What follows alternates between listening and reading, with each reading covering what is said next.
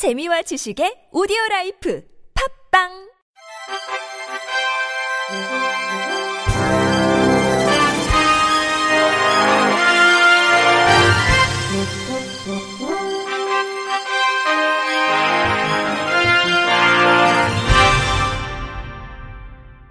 청취자 여러분 안녕하십니까? 4월 26일 금요일 KBRC에서 전해드리는 생활 뉴스입니다. 정부가 전국 11만 킬로미터에 달하는 도로를 3차원 정밀 지도로 만듭니다.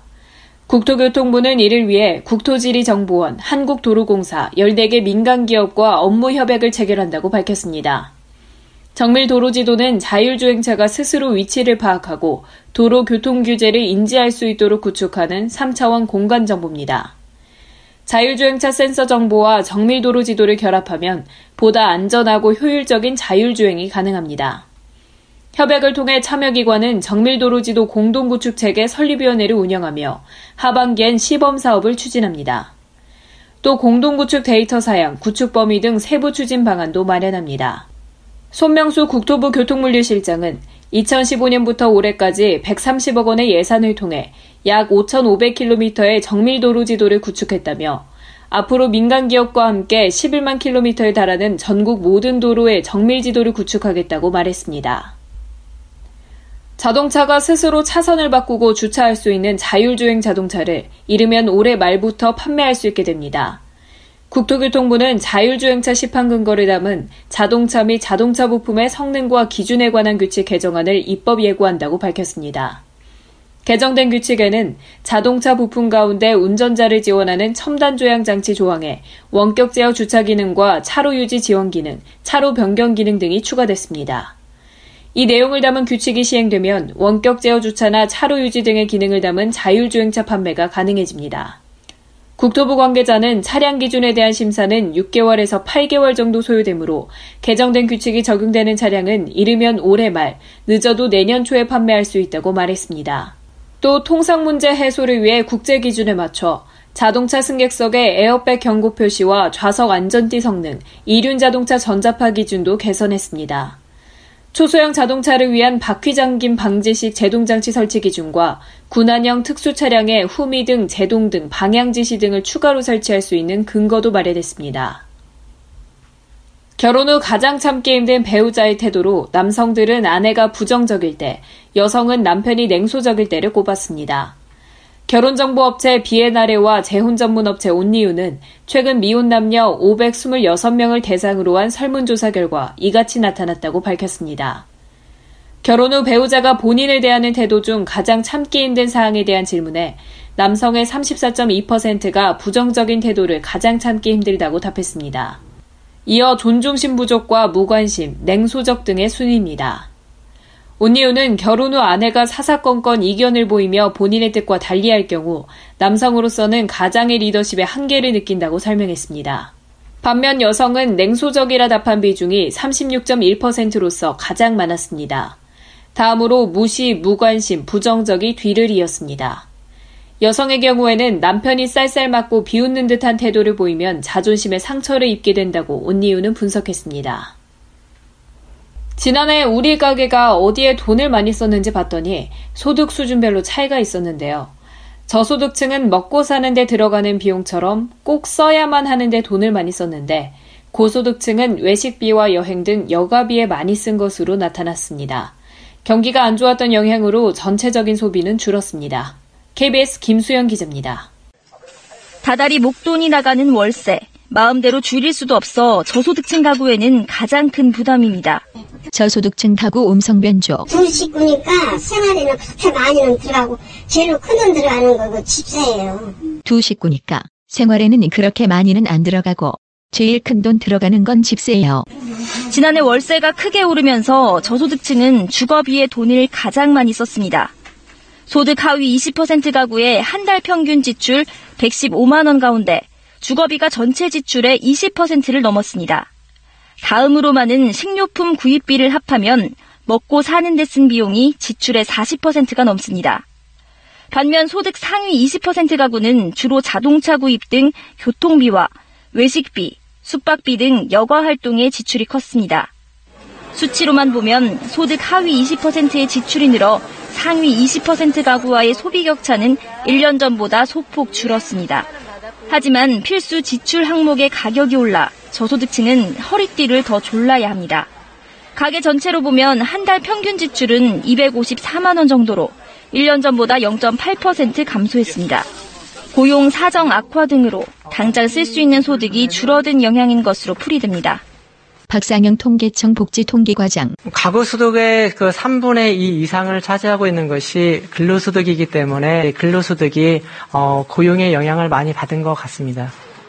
소득 100만 원 미만 가구의 경우 교육비로 단 2만 5천 원을 써 700만 원 이상 가구와의 격차는 17배가 넘었습니다. KBS 뉴스 김수현입니다. 정부가 앞으로 CCTV 설치에 동의한 아이 돌보미를 우선적으로 채용해 36개월 이하 영아 돌봄 서비스에 배치하기로 했습니다. 여성가족부는 이 같은 내용을 골자로 하는 안전한 아이 돌봄 서비스를 위한 개선 대책을 26일 발표했습니다. 이달 초 알려진 서울 금천구 아이 돌보미 아동학대 사건 후속 대책입니다. 여가부는 7월부터 아이돌 보미를 채용할 때 지원자에게 CCTV와 같은 영상정보 처리 기기를 안내하고 설치 동의서를 받기로 했습니다. 여기에 서명한 아이돌 보미를 먼저 채용해 36개월 이하 영아 대상 서비스에 배치하기로 했습니다. 이용 과정이 아이돌 보미에게 사전 고지를 해야 할 필요성과 설치 가능 장소 등 유의사항도 구체적으로 명시할 방침입니다. CCTV는 아동학대를 적발하거나 예방하는 데 효과가 있습니다. 금천구 아동학대 사건도 아이의 부모가 설치한 CCTV 동영상으로 사건의 진상이 밝혀졌습니다. 영유아 보육법은 어린이집에 CCTV 설치를 의무로 하고 있으나 가정집에서 아이를 돌보는 아이돌봄 서비스는 그렇지 않습니다.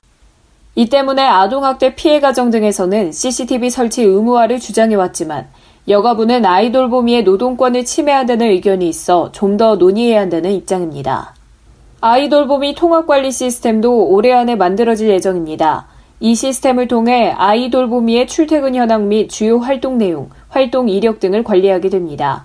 아이돌봄 서비스를 신청할 경우 배치될 아이돌봄이의 활동 이력, 자격제재 사유 등의 정보를 시스템으로 알려주기로 했습니다.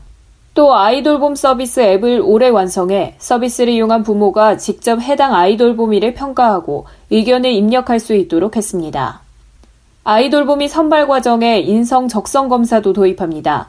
여가부는 다음 달부터 아이돌봄 기능과 유사한 기능을 하는 기관에서 활용 중인 검사 도구를 참조해 인성 적성 검사를 실시합니다. 내년부터는 별도의 아이돌봄이 인성 적성 검사 도구를 개발했을 계획이며 아이돌봄이 지원자 면접 과정에서 인성 및 역량을 검증할 수 있는 표준 면접 매뉴얼을 마련하기로 했습니다. 아이돌봄이 교육 체계도 개편합니다. 아동학대 예방교육은 올해까지는 별도의 특별교육을 추가로 실시합니다. 내년부터는 기존의 교육에 사례 교육을 추가해 양성교육은 2시간에서 4시간으로, 보수교육은 1시간에서 2시간으로 확대합니다. 현장 실습 시간도 10시간에서 20시간으로 늘리기로 했습니다. 처벌도 강화합니다. 여가부는 아동학대로 의심되는 행위를 했다고 판정됐을 경우 활동 정지 기간을 현행 최대 6개월에서 자격 정지 여부가 결정될 때까지로 늘릴 방침입니다. 아동학대 판정을 받았을 때 아이돌보미 자격이 정지되는 기간도 현행 6개월에서 2년으로 강화합니다. 자격 취소 처분에 해당하는 사안에는 보호 처분 및 기소유예를 추가해 5년간 아이돌보미로 활동할 수 없도록 했습니다. 기존에는 벌금형과 실형을 받았을 경우에만 각각 10년, 20년 동안 아이돌보미 자격이 취소됐습니다.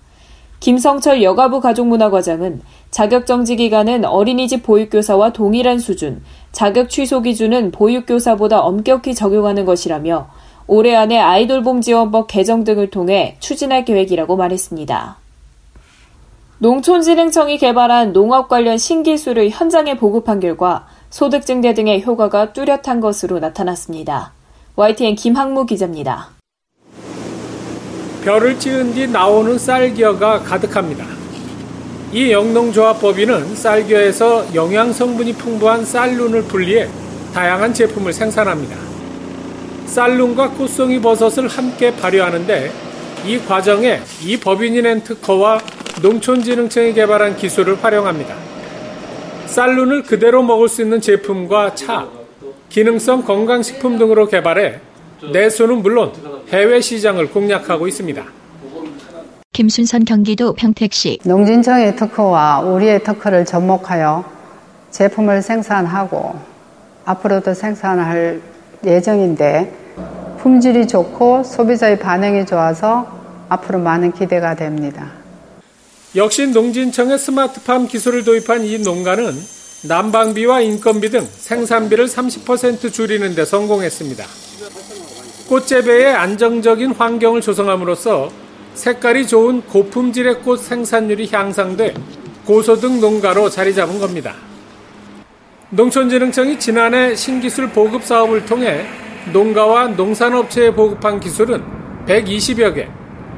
이 가운데 사업이 완료된 36개 사업의 성과를 분석한 결과 비용 대비 이익이 3배에 달한 것으로 나타났습니다. 김창수 농촌진흥청 농촌지도사 최근 농업기술이 현장에 확산되면서 생산성은 높아지는 반면에 또 생산비는 낮아지고 있습니다. 이러한 것들로 인해서 농가 소득은 향상되고 있고요. 현장의 반응들이 많이 좋습니다. 농촌진흥청은 앞으로 농업기술 명인 등 현장 전문가의 의견을 반영해 경제적 효율성이 높은 신기술 보급에 특히 주력할 방침입니다. YTN 김학무입니다. 끝으로 날씨입니다. 4월의 마지막 주말이자 토요일인 내일은 고기압의 영향을 받아 전국이 대체로 맑겠습니다. 다만 제주도는 동풍의 영향으로 새벽에 비가 조금 내리겠습니다. 내일 새벽부터 아침 사이에 중부 내륙과 경북 내륙은 기온이 크게 떨어지겠습니다. 늦서리가 내리고 얼음이 어는 곳이 있으니까요. 농작물 피해 유의하셔야겠습니다.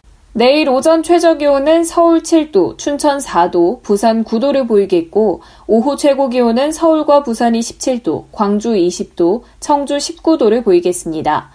미세먼지 농도는 대부분 지역에서 좋음과 보통을 오가겠습니다. 공기로 인한 불편은 없을 것으로 보이니까요. 나들이 계획에 참고하시기 바랍니다. 해안을 중심으로 바람이 강하게 붑니다. 새벽부터 아침 사이에 가시거리가 1km 미만으로 안개 끼는 곳 많으니까요. 내륙 지역에선 더더욱 교통안전에 유의하시기 바랍니다. 날씨였습니다. 이상으로 4월 26일 금요일 생활 뉴스를 마칩니다. 지금까지 제작의 이창현, 진행의 최유선이었습니다. 고맙습니다. KBRC